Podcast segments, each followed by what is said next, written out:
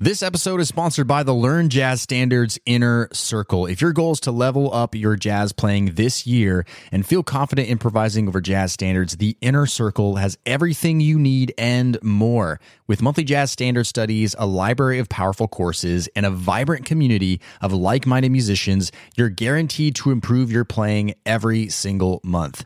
Podcast listeners can get 50% off their first month when you go to ljsinnercircle.com. That's ljsinnercircle.com or find the link in the show notes. Now, on to today's episode. This is the Learn Jazz Standards Podcast, episode 93. Welcome to the LJS Podcast, where you get weekly jazz tips, interviews, stories, and advice for becoming a better jazz musician. And now, your host. He's a jazz musician, author, and entrepreneur, Brent Vaartstra. What is up, everybody? My name is Brent.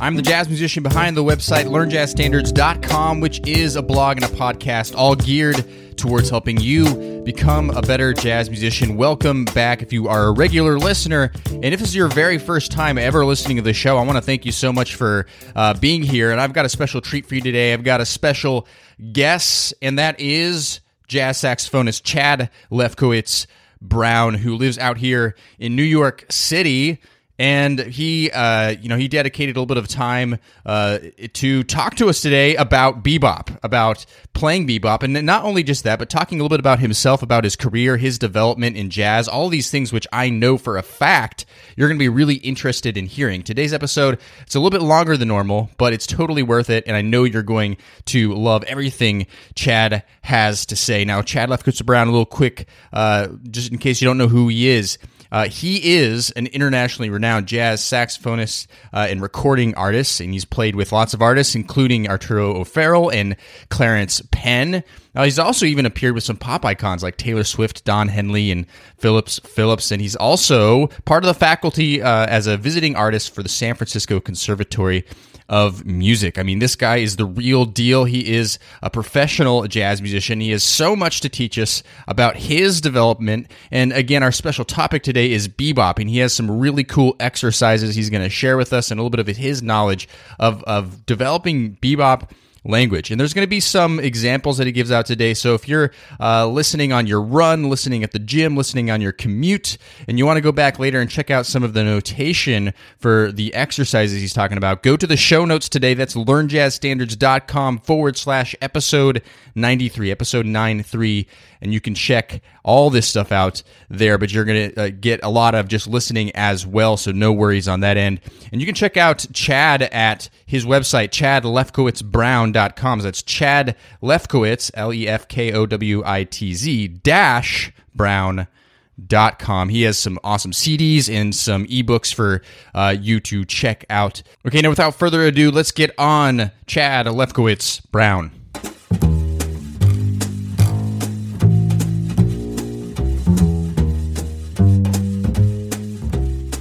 All right, welcoming on the show today is jazz saxophonist Chad Lefkowitz Brown. Chad, thanks for being on the show today. Thanks for having me, Brian. Great to be here. Yeah, super excited, and you know, of course, not not all of my audience probably knows who you are, but they should know who you are. So, why don't you give them the the two minute Chad Lefkowitz Brown bio? Tell them what you're all about. For sure, for sure. Yeah, so I started playing when I was uh, uh, very young. My my dad was a saxophonist and music teacher, and uh, uh, at, at, first, I actually didn't really like playing that much. Um, uh, I was just more into you know sports and video games and stuff like that.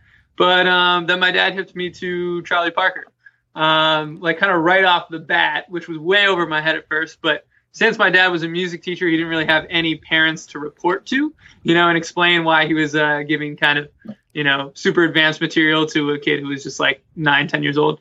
So he just kind of threw it in front of me, and I just inched along you know, day by day, week by week. And eventually it, it ended up working for me. I loved Charlie Parker and I got addicted to the to the idea of jazz improvisation. You know, he showed me my blues scales right off the top. And and so then I was hooked. Um, and I was very fortunate. I started playing uh, locally, which for me was Elmira, New York. It's upstate New York.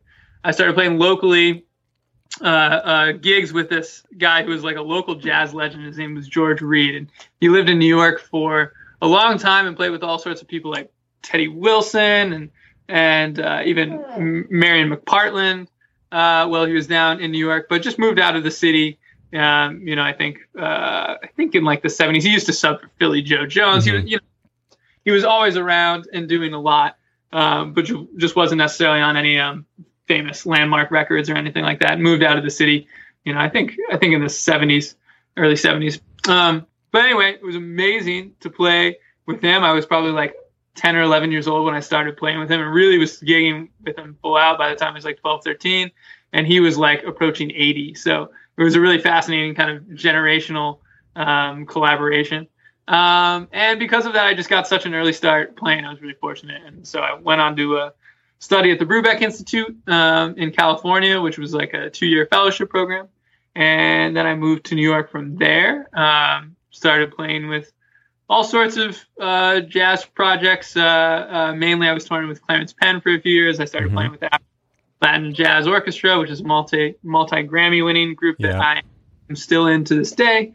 And I also uh, kind of jumped right into doing a lot of different pop stuff as well. And I toured with uh, Taylor Swift for a while, and I've just done a whole bunch of TV gigs, um, playing with various artists on all sorts of uh, late night shows and all that stuff. And uh, now I also I also teach as well. I teach at the San Francisco Conservatory in California, so I go back and forth. I spend uh, a few days there uh, uh each month, pretty much. Um, and, and, it's a brand new program out there. I'm really excited to be part of it. And uh, I teach on Skype a lot as well, so uh, that kind of encompasses my my activities at present.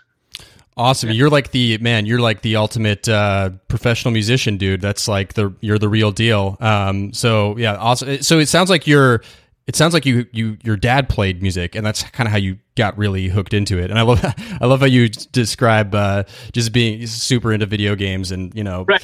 that's like our generation right there. But anyways, yeah. Uh, so so it sounds like you got that early start just from your your your family. That's right. Yeah, I was fortunate that you know music was always playing uh, when I was growing up. Even if you know I mentioned I didn't really like saxophone when I first started playing, I really enjoyed music, and it was just always around. And um, once my dad was able to kind of find the right approach uh, to teaching me, that's that's when it it really um, took off. And he didn't even teach me that much, honestly. Um, you know, I was I was I was kind of self taught in a lot of ways. You know, getting lessons from your dad is is hit hit or miss a lot right, of time. Right, right. There's there's a lot of people just avoid that. A lot of musicians avoid teaching their kids.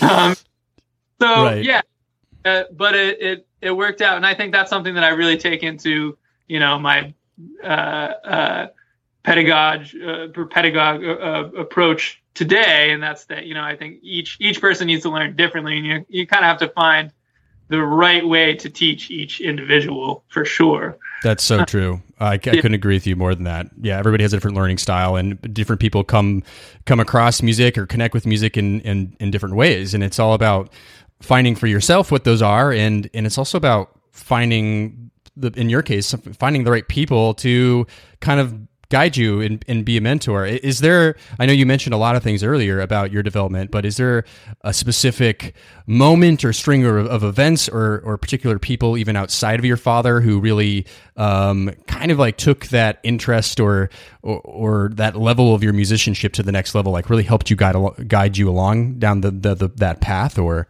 Yeah, yeah, totally. Well, as a kid, it was mainly that guy, George, just because getting to play with someone who was really kind of part of the jazz tradition. Not not in that he was a famous name in the jazz tradition, but in that yeah. he was he was he was around and, and played with so many people and and you know Blakey was one of his heroes and he saw Blakey, you know, and and again like sub for Philly Joe all the time. And so, you know, just something about playing with him, there's kind of a, a this this spiritual um, understanding of the, the music that I think I was able to gain a little bit. Of course, it's it's you know it's it's um, just the surface of what a lot of people have been able to experience a lot of what the older guys went through you know living through that time and everything.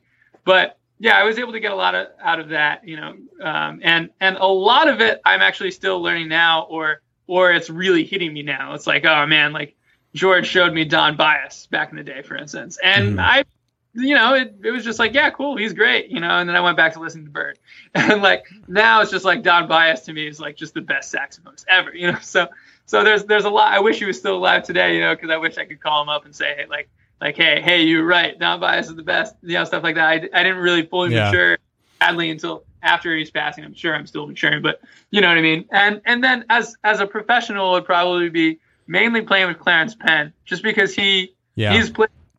You know, everybody from Michael Brecker when he was alive to, to Chris Potter now all the time, and and so I I toured with him uh, for a few years, um, and you know played played on one of his albums, and, and that was always an honor in itself. Just you know the fact that that I was I was playing with him because he had played with you know he had played with and continues to play with the best saxophonists in the world. Plays with Mark Turner all the time. That's another one, um, and yeah, so so he um, and he also toured with Betty Carter, and so everybody who plays with Betty Carter, they typically bring as a leader, they bring um, uh, a very specific idea of what they want in the music um, to their their own music, or or just to the the music that they're arranging. Um, and and a lot of my experience with Clarence was playing his arrangements of monk tunes, and you know Betty Carter was known as uh, as as being, I guess, very very strict. Um, and she'd really push her band. And you know, Clarence as a leader, I think um, he always had a very specific idea of what he wanted the music to sound like, and we would have to kind of jump on board and go with that. And um, you know, he he uh, he always wanted there to be a lot of energy, but he also he also wanted there to be a lot of dynamics. Um, you know, so it it was a process. The first couple of years, just getting all of that music together was very difficult music. Um, and you know uh, uh, it just kept on getting better and better and you know I, I, feel like so so many times in jazz when a project happens it just kind of lasts for a few months you do the record maybe do some follow-up gigs and that's that and the band doesn't really grow this band played together for like you know four five years i think um, and so professionally that was really my first experience growing with a band and getting to consistently play with with the project and seeing how many forms it could take and and see how the same music could get better and better and better and better even if it's just a jazz arrangement over, Right. over years. So that that was special to me as as a professional. That sticks out for sure. Yeah, I mean it's amazing too how uh, you know just hearing you talk like you know there's so much there's so much time put into becoming a better jazz musician, a better musician in general, and you know the the improvement that happens individually uh, is separate, but also together with that improvement that can happen with other musicians. I know I can relate as well when you're playing with a band or a group of musicians uh, constantly, how you can grow together and, and learn how to play together better, and and just on top of that, just how uh, specifically with jazz or improvised music, how much flexibility there is and different possibilities there are. You know, even if you're playing the same right, over and over again, there's always something new. There's always something fresh uh, that can happen, and so you know, it's it's really cool to hear you talk about that. And uh, you know, man, fir- first of all, like you know, just so that the audience knows, I mean, you are a, an awesome player. Uh, you you you really you really know how to play your instrument. I think the first time, when the, the first time I heard you play, uh, I think I had just moved to New York. I think this was around 2010. I was at some club in Harlem, uh, like a late night jam session. I don't even think I played on the jam session. I think I was just, you know, I was, I was just kind of showing up, kind of checking out the scene at first. And I think there were some heavy cats in there, like uh, Gerald Clayton was in there. But I remember you came up and, and started playing, and you were going to the the new school for uh, jazz and contemporary music in New York City at the time. Right. And I heard you play, and I was like, damn, this guy can play, and uh, and, and so it's just very inspiring. I'm, I'm happy to have you on the show today. I mean, I, I'm I'm excited to introduce uh, my audience to you and and your music.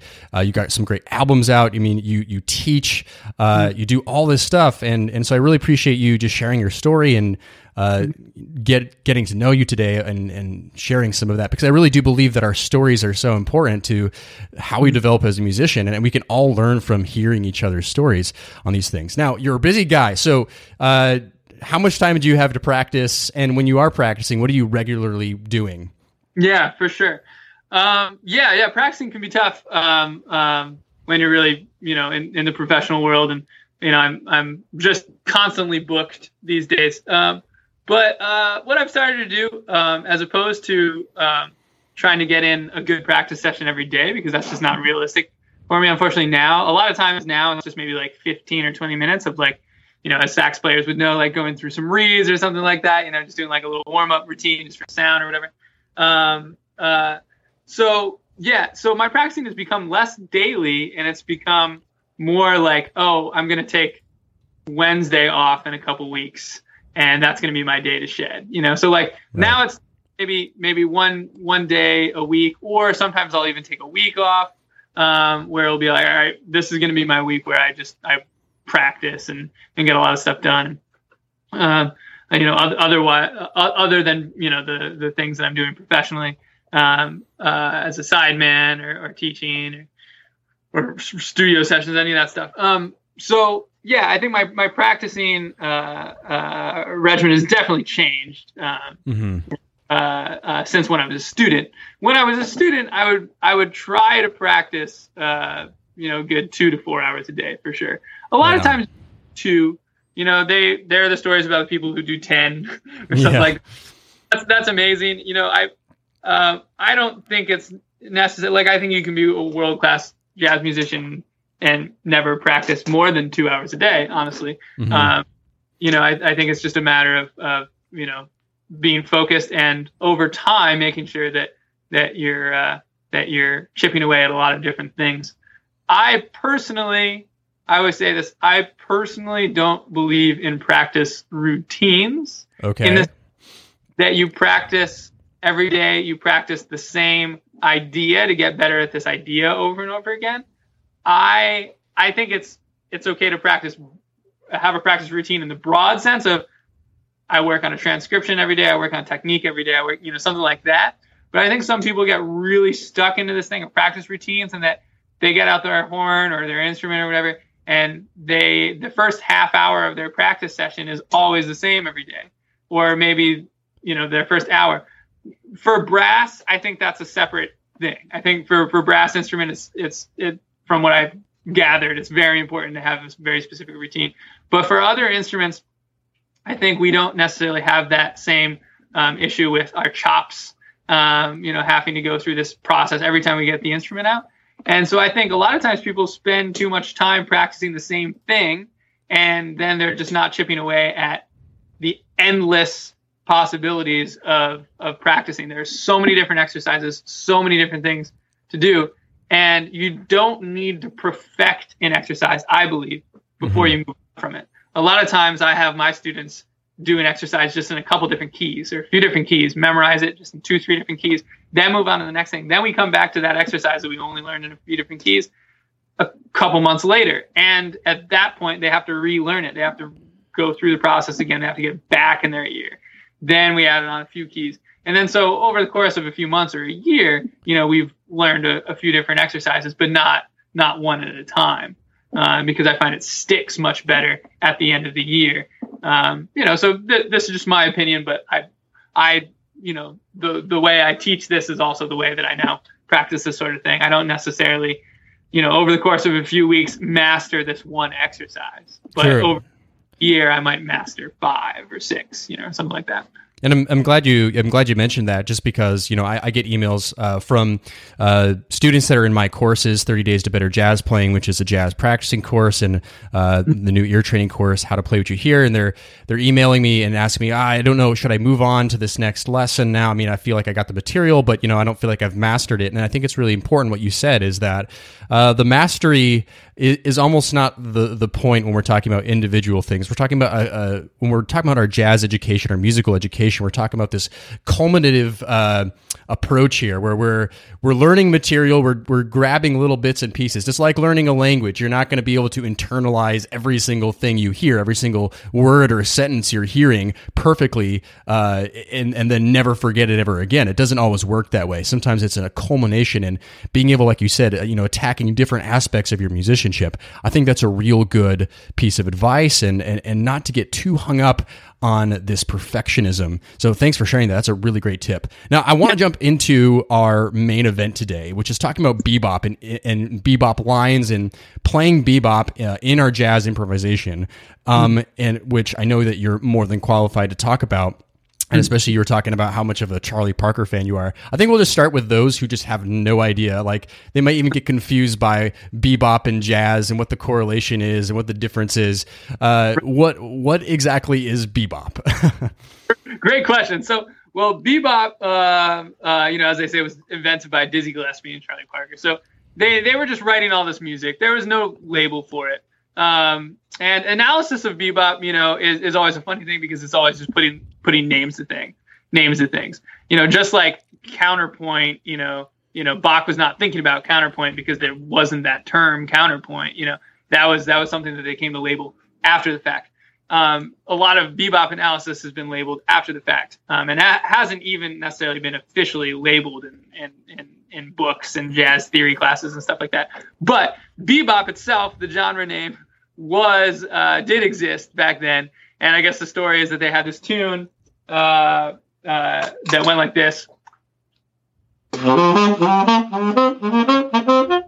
And um, Reed's drying out over here, so I'm gonna read.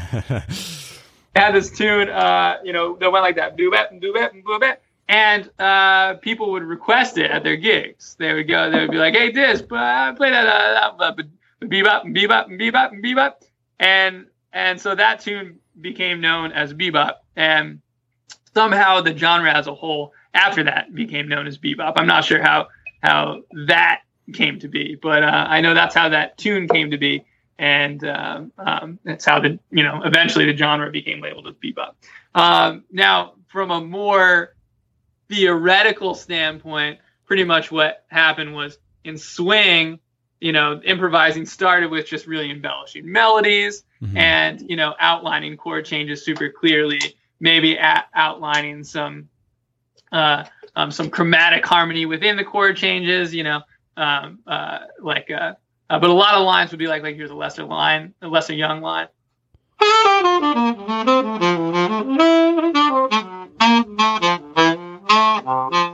so there's certainly some chromaticism right. Uh, chromatic approach notes but it's it's a little bit more arpeggio based and diatonic. Um, and then bebop just became pretty much a lot more um, chromatic and intricate as far as the harmonies would go. Um, uh, but a lot of the chromaticism was still very melodic chromaticism. It's not like it was random, non diatonic notes like this. You know, it's not that type of non diatonic material, and it's not the type of chromatic chromaticism where it would be like.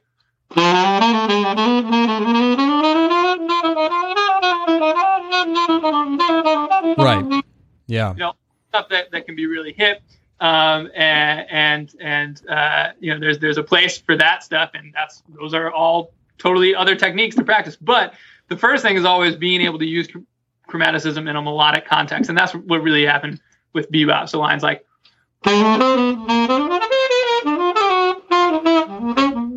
yeah,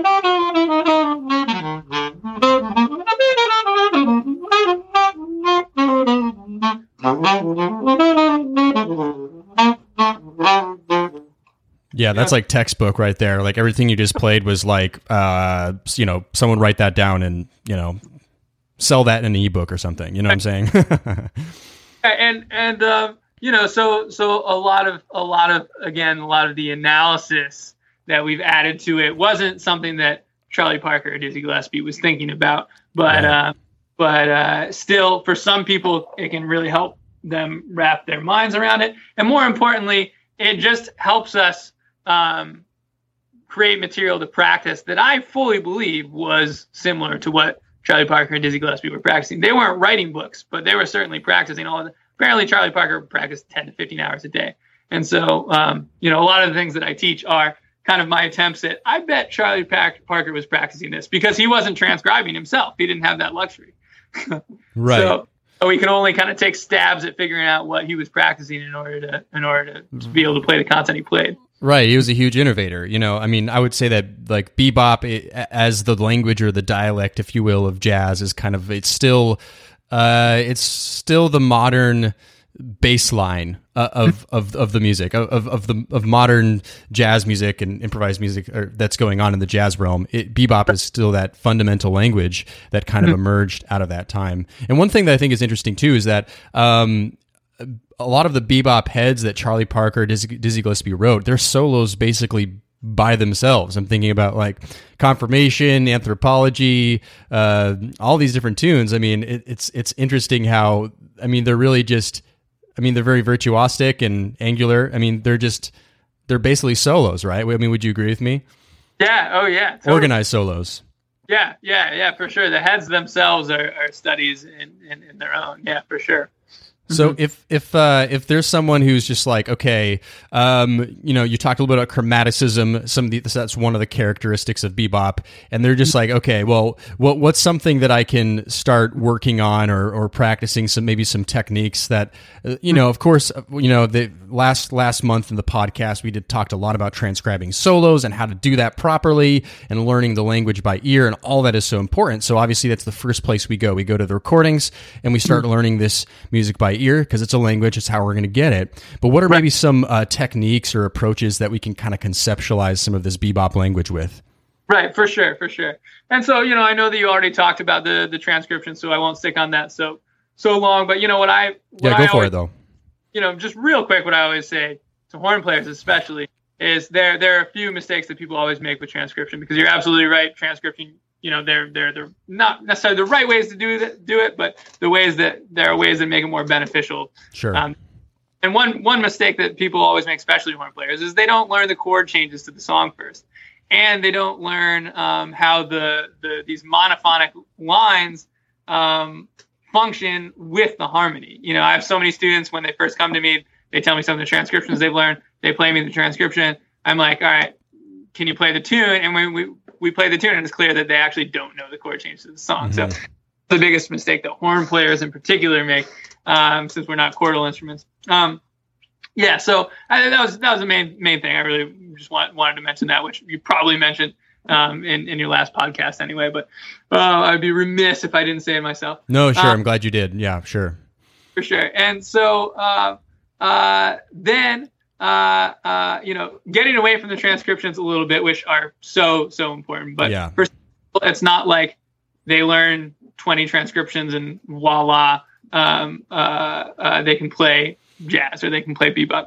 Um, uh, and and the other thing is you have to memorize it. That's that's super important. So many so many people don't memorize the transcriptions, um, as opposed to like reading a Charlie Parker solo out of the Omnibook or, or something like that. I actually believe that it's okay to read transcriptions, absolutely, okay. Especially when you're developing. And I find that actually to be a common theme among some of like the best um, musicians I've, I've worked with is that that like when they first started, or even you know like all the way through their studies, they they actually would read the solos. Just the important thing is memorizing it because okay. that, and eventually I think it's it's really important, yeah, to to just listen to the recording and do it yourself. Maybe write it down if you want, but but so many people, I think, make the mistake of, and again, this is just my opinion. So many people just write it down and never memorize it, or um, they read it and never memorize it. Um, and to me, the important thing is the memorization and the harmony. You know, okay. understand. Great. Yeah. So so memorizing that is that's a really cri- so for you that's a really critical thing. So that's that's really great. Awesome.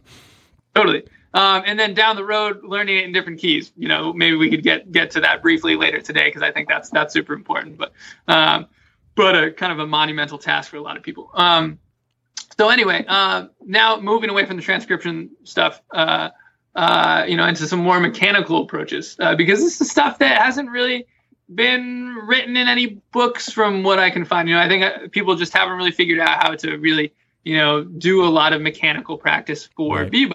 And uh, you know, I think one of the reasons is is because we don't know what Charlie Parker and Dizzy Gillespie were practicing. Uh, for instance, what scale exercises they were doing. Um, but uh, jumping into some of the things that I do, um, one uh, uh, are approach note exercises. So essentially, the bebop scale, which a lot of people listening to this might be familiar with already, but I'll I'll go over it just to make sure. Yeah, the sure. Be- go yeah, go over it just to make sure for those who don't know about the bebop scale. Totally. So the bebop scale is essentially just a scale where we add one approach note, one chromatic approach note. Um, if you have a, a, dominant chord, there's F7, mm-hmm. and you look at the Mixolydian scale, which is the mode that you know pairs with a dominant chord. Right. Um, and you add one chromatic at the top. That's a bebop scale. The reason why we add the chromatic at the top for the bebop scale is when we start on the root, if we add the chromatic anywhere else, the chord tones aren't following on the on the strong fall. So if we add it here, then all of a sudden we're hitting the four. Right. know? And ju- Yeah. just just to verbalize that really quick. So um so you see it's based off the mixolydian, right? That's what you said. And and the mixolydian is, is sort of like a way to think about it is like a major scale. It's not the way to think about modes necessarily, but you can think of it as playing a major scale but with a flat 7 rather rather than a major 7, correct? Right, right, totally, totally. And then Um, where's that chromatic note in there? Yeah, and then the chromatic note. Thanks, thanks for making sure that we're thorough here. The chromatic note is uh, uh, uh, in between the flat seven, which is diatonic and mixolydian, and the root. So essentially, it's the major seven. But I think it's good to think about it as being a chromatic note because where in mixolydian there is no major seven, you know, um, in the tonality, it's just a chromatic passing note from the diatonic seven, which is the dominant seven, to the Right. root. Um, and so essentially the bebop scale is just a scale with a chromatic approach note. Um, now the bebop scale can can be great, and you can do a lot with it. You can improvise with literally just the bebop scale, and it can sound awesome. For instance,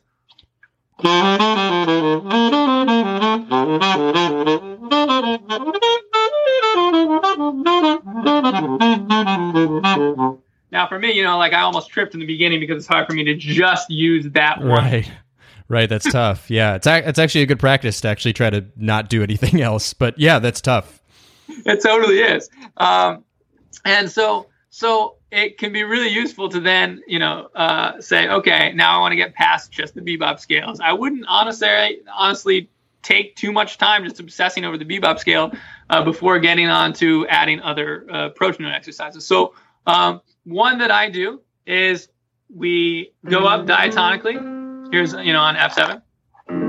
We go up diatonically and then down diatonically and we connect to the next degree of the scale with a chromatic approach note. So essentially, we have a diatonic shape that just does this. It goes one, two, three, four, five on each scale degree. Okay. Stepping, stepping up the scale here. So that's kind of part one.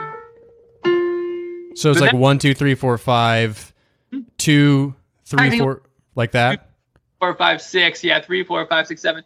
But for some people, for me, it's easier to just think about it as one, two, three, four, five on each scale degree. So it almost becomes like a modal shape. Um, you know, but but you know, different strokes for different folks. It just depends depends on how you want to think of think of it. Uh, but yeah, it is it is all connected. There are no skipping notes. That's the other thing that some people like to think about. They like to think about skips and steps. These are all steps. We just skip down to that that next scale degree. Now, so that's the diatonic part. Now, the part with the chromatic approach note is when we go back down. So essentially, we're going just back down to that next degree. But in order to do that in a way that rhythmically works, if we don't have the chromatic approach noted, that next degree doesn't fall on the downbeat. We've got one and two and three and four and. So if we add one chromatic now, one and two and three and four and one, then it falls on the downbeat. This is exactly how they, you know, theorized the bebop scale. They said, okay, if we go one and two and three and four and, we fall on the root. You know, that's just mixolydian without a chromatic. Then we fall on the root on and of four. But if we add a chromatic, one and two and three and four and one, then Right. great, we're landing on the downbeat. So same idea here. We're just going back down, back down, connect there.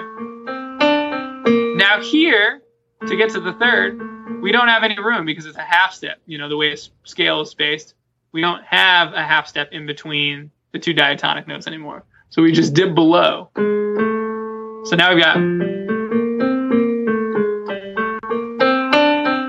We dip below the third. Now we're back just above. So we're just adding a chromatic approach note at the end. Here we've got the other part where we have to dip below. And that's it. Okay, So- cool. Yeah, and I'll play it on on sax. Sweet. Yeah, let me hear it.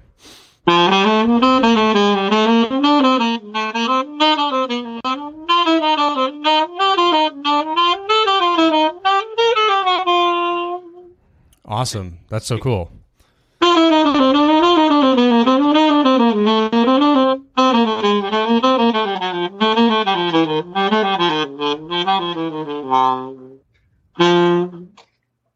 really great exercise, especially as you get into the harder keys, to really get the the the nice approach notes under your fingers. You know, for instance, here would be concert F sharp, my A flat. I'm just gonna try to play it pretty fast.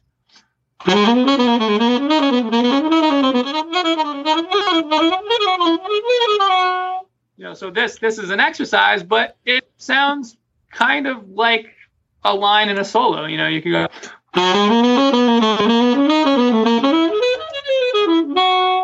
You know, Right. I did.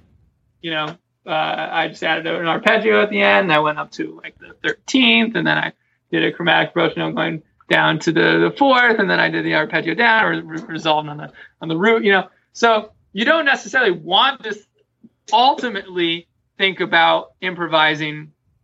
You know, in in such a theoretical way in the moment, but I think it's totally okay to think it through like this when you're practicing. And, and I think I think that Charlie Parker and Dizzy Gillespie probably thought about this stuff. I think they must have been practicing exercises like this in order to get it under their fingers.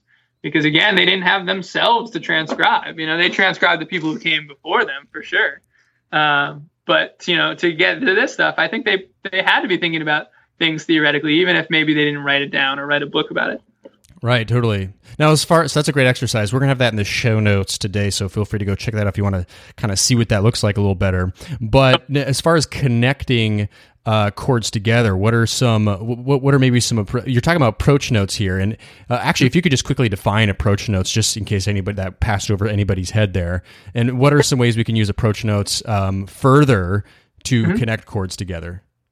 Totally. So, um, you know, uh, approach notes, the way I think of them, are, are usually just chromatic, and, and this gets into the to the fact that I don't think there are any books on this yet. Um, you know, and uh, so it hasn't necessarily been decided officially, like what the definition of an approach note is, in jazz. To me, an approach note is just any note that approaches a chord tone, um, and you know, it makes the most sense to really label an approach note when it's chromatically. Approaching the, Yeah. the Otherwise, target note. yeah, otherwise it's just something diatonic. Um, so, so you know, if, if we're playing an F seven and uh, we're going to the third, that would be just diatonically approaching it. So maybe these are all diatonic approach notes. I'm not sure. It depends on what jazz theorists decide. To right, right.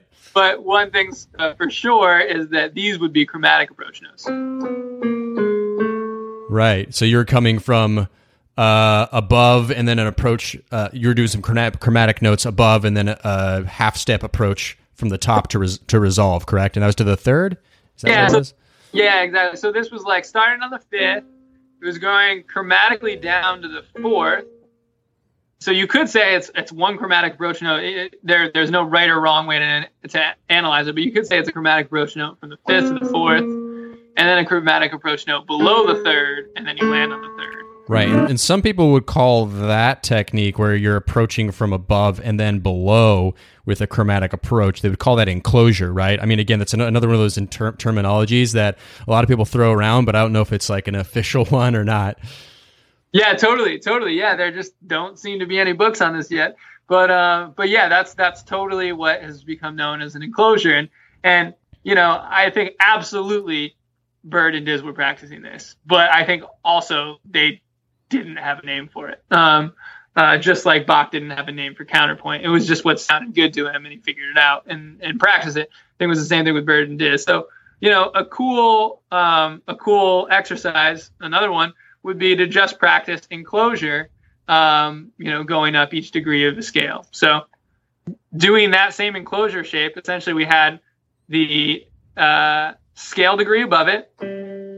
You know, it was like an enclosure moving down. Um, well, that one would have been actually an enclosure moving down a third. So, like if we have F7, here's here's going to be the shape that we're moving down. We're moving down a, a third. You know those A F, uh, B flat G, C uh, A. You know, and then we're moving down a third using an enclosure. So we're going to use that same enclosure we did. Um, uh, let's see, this one this one will function a little differently though because of the shape of the scale. It always depends on where you are in the scale. You always have to have two different options. I'll get to that in a second. But here's going to be our first option. Moving down a third, we're going to go three, two, and then chromatic around a one. Okay. Now we're going to do that same thing. So it's it's going to be, you know, moving down the third, we'll have, you know, four, three, chromatic around the two. Then here our second note isn't going to be diatonic because the spacing is a minor third as opposed to a major third. So now it's now it's back to our old one. Now it's the second one. So pretty much we have we have two different enclosures as when we're going down a major third. It ends up being diatonic, diatonic, and chromatic around mm-hmm. where we're or when the spacing is a minor third, like from the fourth to the second, then it ends up being, in this case, diatonic, diatonic still wrapped chromatically around. So that one's actually the same in a way, but over here, because the spacing of the scale, we wouldn't do diatonic, diatonic, because then we run out of notes. So here we actually go chromatic to the fourth, and then wrap chromatically around it. Awesome. So yeah, so the idea is just it, it can be really, really valuable to um, practice enclosures uh, going up a scale. Um, can you play on your sax really quick? Yeah, totally, totally. So again, we're going up F mixolydian. F mixolydian. Okay.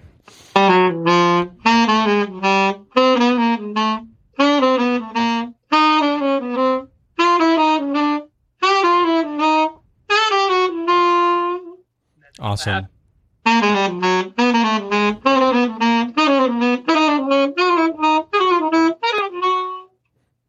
Awesome. Yeah, and just to reiterate uh, to the audience today, I mean this this is all stuff. This is all you know outside of the the the ear side of this, learning solos and all stuff. This is all these are all technical little things that can help us conceptualize this language, right? You know, this chromatic and approach tones and enclosures, all this stuff. All these little exercises are just ways to get uh, under your fingers or whatever you're using to play your instrument to right. just you know to just get this these ideas into your head. And so th- these are actually some really great exercises to start um, doing this. Now we're going to close it pretty soon, but uh, is there any last things you want to say about developing uh, bebop language, Chad? Yeah, for sure. I, w- I think probably the only thing that I didn't mention is just really important to sing all this stuff. Ah, to- love it. Yeah, for sure.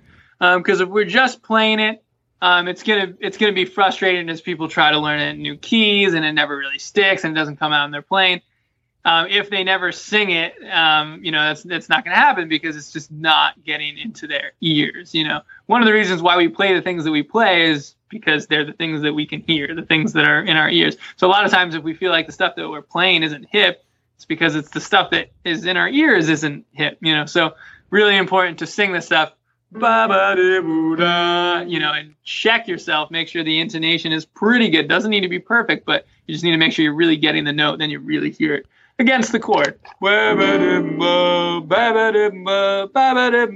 Getting to that point where you can play the chord on the piano or guitar and, and sing right through the whole exercise. That's going to make it much easier to learn. And I, I try to apply that to everything learning transcriptions, learning. Yeah. New, yeah. You know, Sure, and just and just to reiterate, I mean, my audience has heard me talk a lot about this, but just to reiterate, what what singing really is doing is it's it's ensuring that you've internalized the information. It's ensuring that you actually truly know it because you could play the notes and get it under your muscle memory, but by actually singing it, that means that you know what you heard is is up there. Now the only thing that you have to do now is transfer it to your instrument, and that's right. that that's exactly what you're talking about, Chad. Um, so th- this has been all this information has been completely golden. Thanks so much for just absolutely unleashing uh, a ton of really valuable stuff, and um, excited. We'll again we'll have some of those exercises up in the show notes. You want to check those out today. And now, Chad, I want to uh, you know whatever we can do to uh, you know my audience to uh, lead them to to, to your stuff, your lessons, whatever it is. Is there anything that we can send the audience to today? Yeah, totally. Well, um, hope you'll all check out uh, my last album. It's called Onward and uh, features Randy Brecker on a couple tracks. It was a blast. Ooh, nice. Yeah, yeah, I had a lot of fun with that one. And uh, yeah, I uh, I have a, a, transcription book of uh, uh, that Ron Fix wrote. Um, that's up on on my website, which is transcriptions of a bunch of the videos and recordings that I've recorded over the past few years. And that that one is a real honor for me to to have released. I, I flip through it, and it's always really surreal for me seeing my own solos. Um, I never uh, I never assign my own transcriptions and lessons for sure, but uh, so, you're a humble dude. You're a real humble dude. Yeah, right. Well, I don't think that really says much, but, but uh, thanks, man. But uh, some some people uh, do seem to, to to see the value in in not just transcribing the legends. You know, I transcribed uh, Brecker, of course, and Potter growing up and stuff like that. You know, so for anyone who's who's interested in and uh, and and learning the solos that I've played, that's that's up on my website as well. So awesome. So I'd highly suggest everyone to go get that book and also go get Chad's album Onward. I think you have another album on there too. Now, where exactly can they go to find that? For sure, yeah, that's that's up on iTunes and there are physical copies available on my website as well. Okay, and your website is Chad Lefkowitz and it's dashbrown.com, right? Exactly. Yep. Yep. All right, Chad Lefkowitz hyphen brown.com. Now, Chad, I want to thank you so much for being here today again for teaching us these lessons and uh, just getting uh, just sharing your your knowledge with my audience. I really appreciate it. I know that they appreciate it too. So, look forward to having you back on the show again sometime soon. For sure, my pleasure, man. Thanks for having me.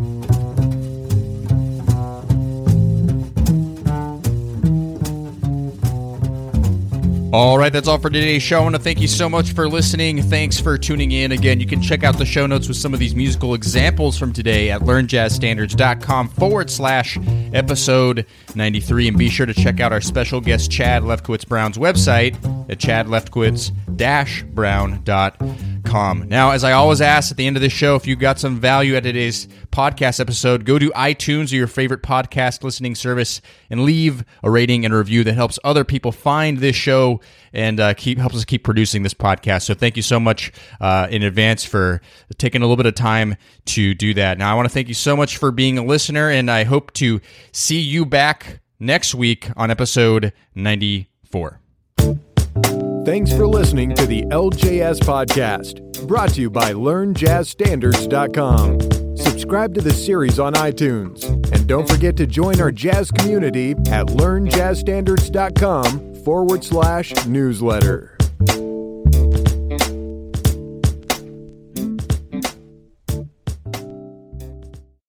Hey, podcast listener, would you like to ask me a jazz question and get it answered here on the show? Then go to learnjazzstandards.com forward slash ask. That's learnjazzstandards.com forward slash ask.